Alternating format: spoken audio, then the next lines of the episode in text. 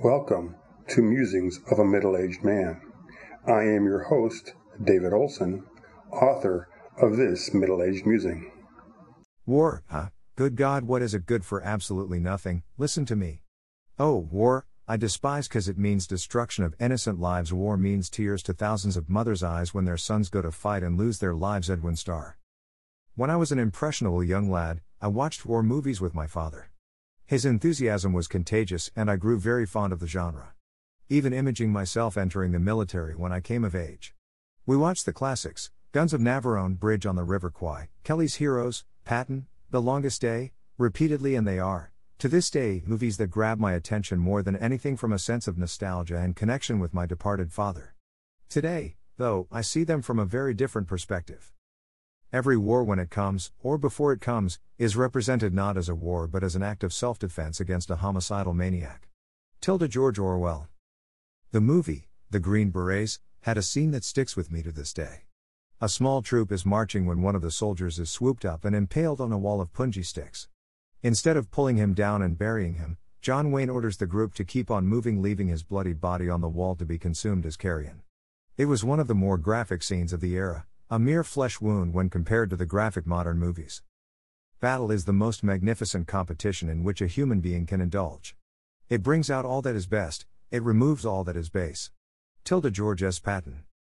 Virtually all the movies glorified war, focused on heroism, placed the brave Americans on a pedestal, Christ like, a beacon of light in a dark world, heroes saving the world from evil enemies, the most heroic by self sacrificing to save their friends.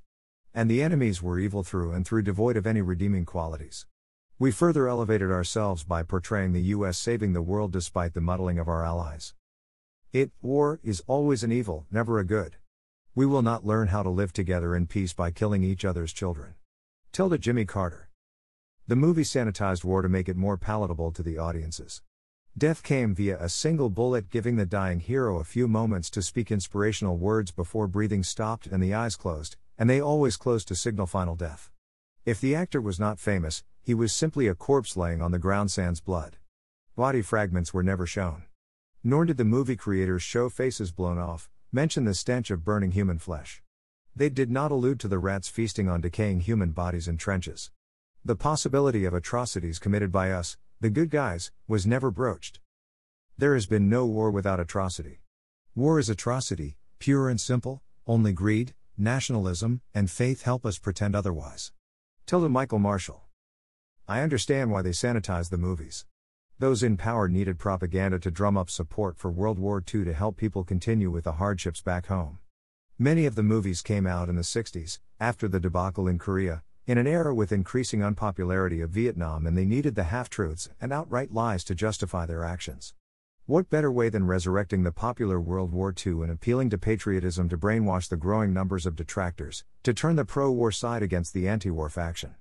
They could sanitize the movies because our recent wars were fought on foreign lands. Most Americans did not have first hand war experience, so were isolated from the reality of senseless death and destruction, easily brainwashed to see war as glorious. And, the preponderance of Americans, unless they were Japanese Americans, had no concept of the horrid life stuck in a prison camp. Vietnam was the first war ever fought without any censorship. Without censorship, things can get terribly confused in the public mind. Tilda William Westmoreland. The war theme has threaded its way through my life, connecting some of those earliest memories with my dad to my present thinking.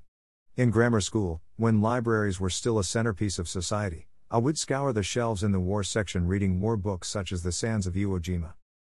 War is peace. Freedom is slavery. Ignorance is strength. Tilda George Orwell. I took a history of World War II elective in university, by which time my view on war had significantly diverged from my father's. This path not taken started with the nightly coverage of Vietnam in the early 70s. A war my father supported and I inherently felt was immoral even in my early teens. We diverged politically over Vietnam and never again walked parallel paths. He, a Korean era veteran, could never imagine government lying or working against the people.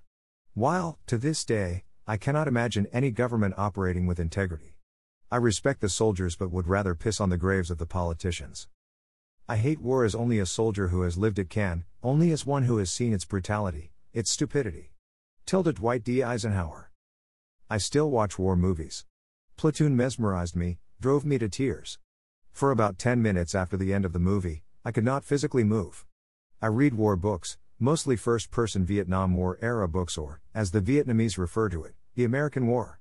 For them, it was a fight for liberation from oppression, the exact same as the Revolutionary War Americans fought because they could not stomach living under the tyranny of the English crown.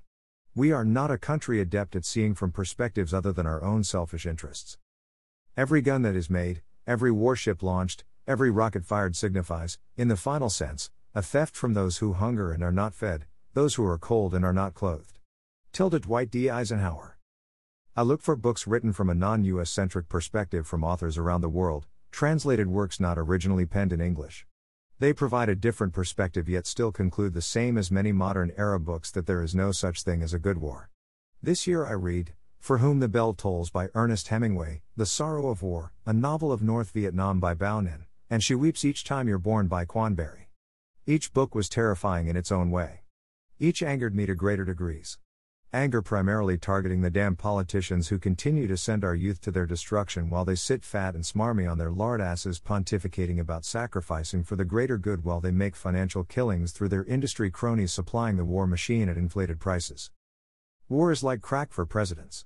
It confers instant gravitas, catapulting them to respectability, bypassing all station stops. They get to make macho pronouncements on a topic where every utterance is seen as August. Tilda Ann Coulter. I have come to believe the only politicians who should be allowed to vote for taking my country to war are those that have experienced battle, have experienced comrades dying in their arms. This rules out the political cowards and those with financial means that opted for the safety of the National Guard unless they were in actual combat and had to duck flying bullets and shrapnel. The soldier above all others prays for peace, for it is the soldier who must suffer and bear the deepest wounds and scars of war. Tilda Douglas MacArthur. Simply, if you have not served, you don't vote to commit troops. Let only those that lived in hell vote on sending our young and brave into hell. This would help stop those aggrandizing and schlepping for votes from entering a war out of political expediency. The masters of war would be castrated. The young should not die because politicians failed through diplomatic channels. It's the only way I can envision the insanity stopping.